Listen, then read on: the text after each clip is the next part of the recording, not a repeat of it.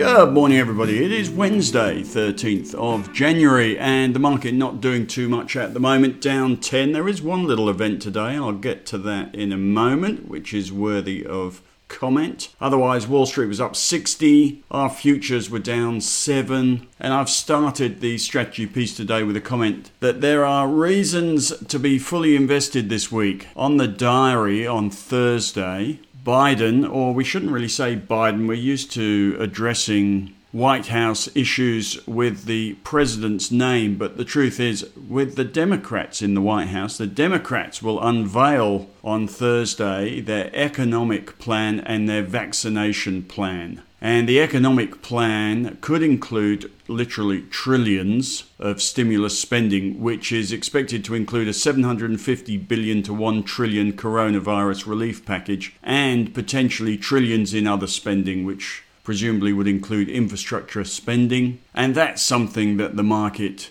is going to like. And it's a good reason not to fear the market this week. And on top of that, the White House administration are going to outline their vaccination plan, which is said to include 100 million vaccine doses in the first 100 days in office. So, some good news coming up this week. We're also going to have some comments from Federal Reserve Governor Jerome Powell, commenting this Thursday after the release of the Biden, sorry, the Democrat economic plan. And although it's far too premature, the speculation when it comes to the US Federal Reserve is all about when they are going to taper quantitative easing. And if you remember in 2018, the market fell over between October and December, about 15%, the US market, when the Fed changed their tune from accommodation to hawkishness about interest rates. The market hated it. So any mention of tightening rather than loose monetary policy would upset the market, but it's too early. Surely, in the middle of a pandemic, before the vaccine takes a grip,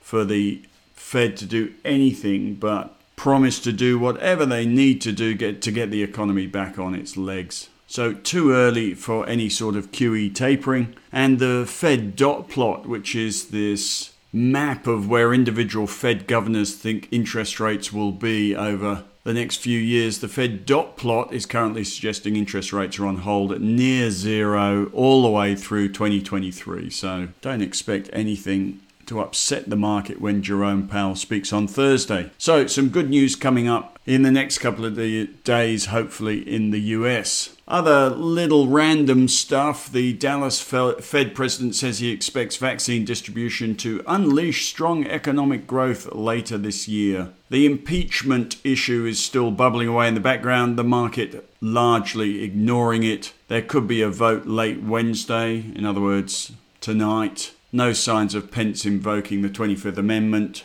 Trump saying his comments were totally appropriate over the Capitol Hill invasion and he says there's zero risk of him being removed. It really is a distraction that the market is not being distracted by at the moment. Uh, you might have also noticed Bitcoin has dropped 25% this week, or as Henry called it this morning, Betcoin. Shouldn't rubbish it, people are making money, but it doesn't interest me. My bad. There's continuing chatter in the US about Biden sorry, the White House administration pushing for antitrust cases against Google and Facebook's Facebook. Bank of America downgraded the tech sector from overweight to market weight last week. And lastly, the US fourth quarter results season kicks off this Friday. Results from Citigroup, Wells Fargo, JP Morgan.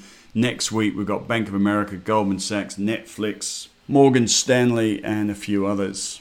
Right, into the main event today and that is a first half earnings upgrade from Premier Investments retailer, Solly Lew's company. And they've said earnings are going to be up 75 to 85% in the first half of the year. Also, Universal Holdings, UNI, have done the same thing and said earnings going to be up 61 to 67%. And all the retailers, especially anyone that sells online, have gone for a flyer today. Kogan up 3.8%, Nick Scali 3.1. Baby Bunting 4.6, Redbubble up 5.8%, Harvey Norman up 2.7, JB Hi-Fi up 3.5%. Retailers flying along. I've put some of the charts in the strategy piece today. It's not as if the market isn't aware they're going to have good results. They are all hitting year highs at the moment. But what this does tell us is a few things just reminds us what we should know anyway, which is that we have the results season coming up in February and that we're already in the confession season prior to results, where any companies that think they're going to surprise on the up or downside pop guidance out into the market so that broker forecasts are somewhere near accurate on the day of the results. It's called the confession season and it can work both ways, can blow stocks up and down. But what the Premier earnings upgrade today tells you, or earnings guidance today tells you, is that the pandemic beneficiaries who are reporting on the period from June to December last year, the pandemic beneficiaries have had the best six months in some of their histories, and they're all going to have good results. And you can include not just online retail, but online anything, including sectors like the motor sector. And I must have missed some sectors, but this will be a fabulous six months for some companies. Unfortunately, of course, as you'll see with the charts there, the market is onto it already. But the other realization is the pandemic victims, even though we have looked through a bad six months to the recovery, there are some sectors like travel, tourism, leisure, gambling, obviously anything to do with restaurants,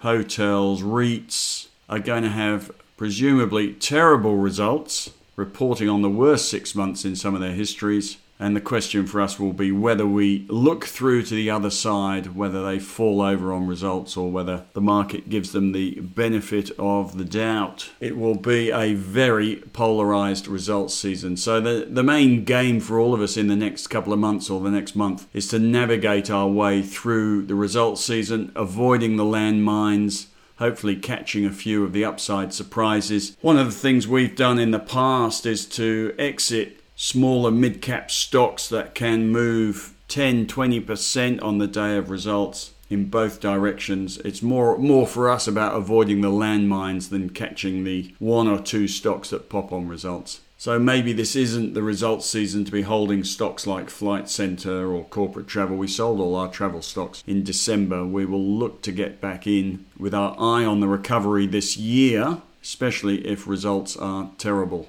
So, in the strategy piece today, I have put in the regular article about how to survive the results season. It used to be called, that article used to be called Blow Up or Go Up. Anyway, I won't run through it all now. You can have a read of the article by clicking through on the strategy piece today. Other quick stuff the energy sector up again overnight, best performing sector in the US. Oil price up another 1.8%. The rally continues. It was up, the energy sector was up 8% last week on an 8% rise in the oil price after that unilateral supply cut from Saudi Arabia last week. So the sector is flying along. I've put the sector chart in and the oil price chart in today. There is no doubt that the sector is still well below the highs in February 2020, one of the few sectors that is, and there is room for upside should the economic recovery unwind in line with best expectations. And I've put in a couple of broker research summaries on Woodside and Oil Search, which show you that the average broker target price is 7.6% below the Woodside share price, 12% below the Oil Search share price.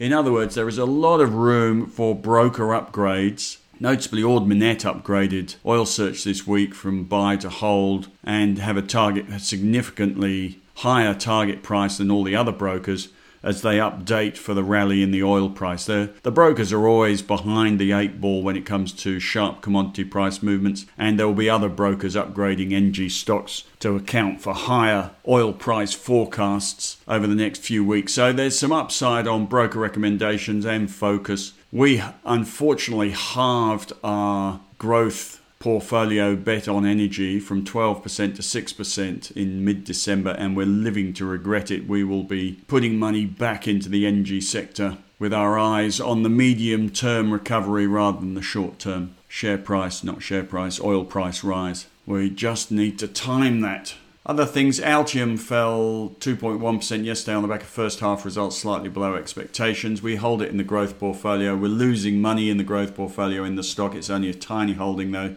And looking at the broker research this morning, mm, every broker has a target price above the current share price. The average target price is 18% above the current share price. We'll just hold on to it for the moment. The chart looks terrible, waiting for a bounce. Nearmap, another stock that's been going down, up 3.5% yesterday on a broker upgrade. Broker average target price is 38% above the current share price. So, waiting for the turn. The brokers certainly like it. And another little stock mentioned today is Goldman Sachs upgrading their target price on Iluka, rare earths by 22%. Everyone thinks the Stock is overvalued now. Look at the share price chart. Up from $3.5 to $7 in the last nine months. We aren't chasing it. And Praemium PPS up 9% today as they announced their funds under management for the December quarter, finishing 2020 on a high. Added 1.1 billion of new FUM in December. Their FUM now stands at, which is funds under management, now stand at 34.3 billion. This whole growth phase for these SMA platform providers like NetWealth, Praemium, Hub24 is obviously still going. And Netwealth today up 4.6%. Hub down 0.3%. We used to hold them. Finally, technical observations today. Have a look at some of those charts. The interesting ones there are for you Mesoblast Tragics. There is a buy signal on Mesoblast. There's a buy signal and a sell signal every other day on Mesoblast, but there is a clear buy signal on Mesoblast. There is also a sell signal on the gold price and on GWA, Nanosonics, Pro Medicus, REA, and Seek. So, quite a few of the momentum driven and tech sector stocks hitting some sort of high as they are in the US. Most of the FANGs were down overnight. Right, that's about that. As I leave you, ASX 200 down 19, resources having a bit of a bounce today, retailers flying, oil stocks flying, and that's about that. One of the things we are considering at the moment, can you believe it, is whether we should be buying the banks, having sold them right at the bottom. Now we're, we risk buying them back right at the top. I can't help feeling we're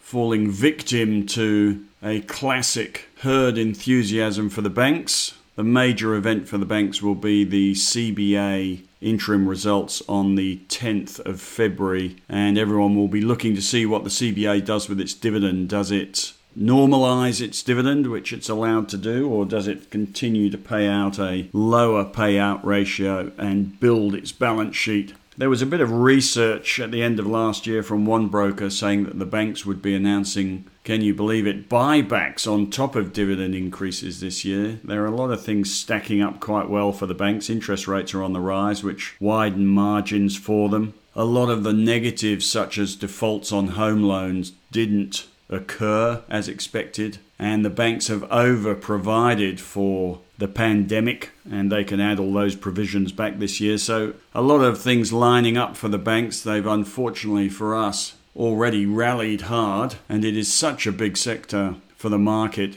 that indexed or benchmarked fund managers get sucked into the sector, and we risk getting sucked in again on our growth portfolio even though they are not growth stocks. I am resisting. Surely we can do better. But certainly for the income fund, we're up to weight on the sector and thinking of going overweight. Anyway, banks creeping back into our morning conversations. There are always things you kick yourself about, and selling banks in the last few months has been one of them. It's easy in hindsight. Right, that's about that. Enough of our ponderings. You have a fabulous day, and I'll speak to you tomorrow.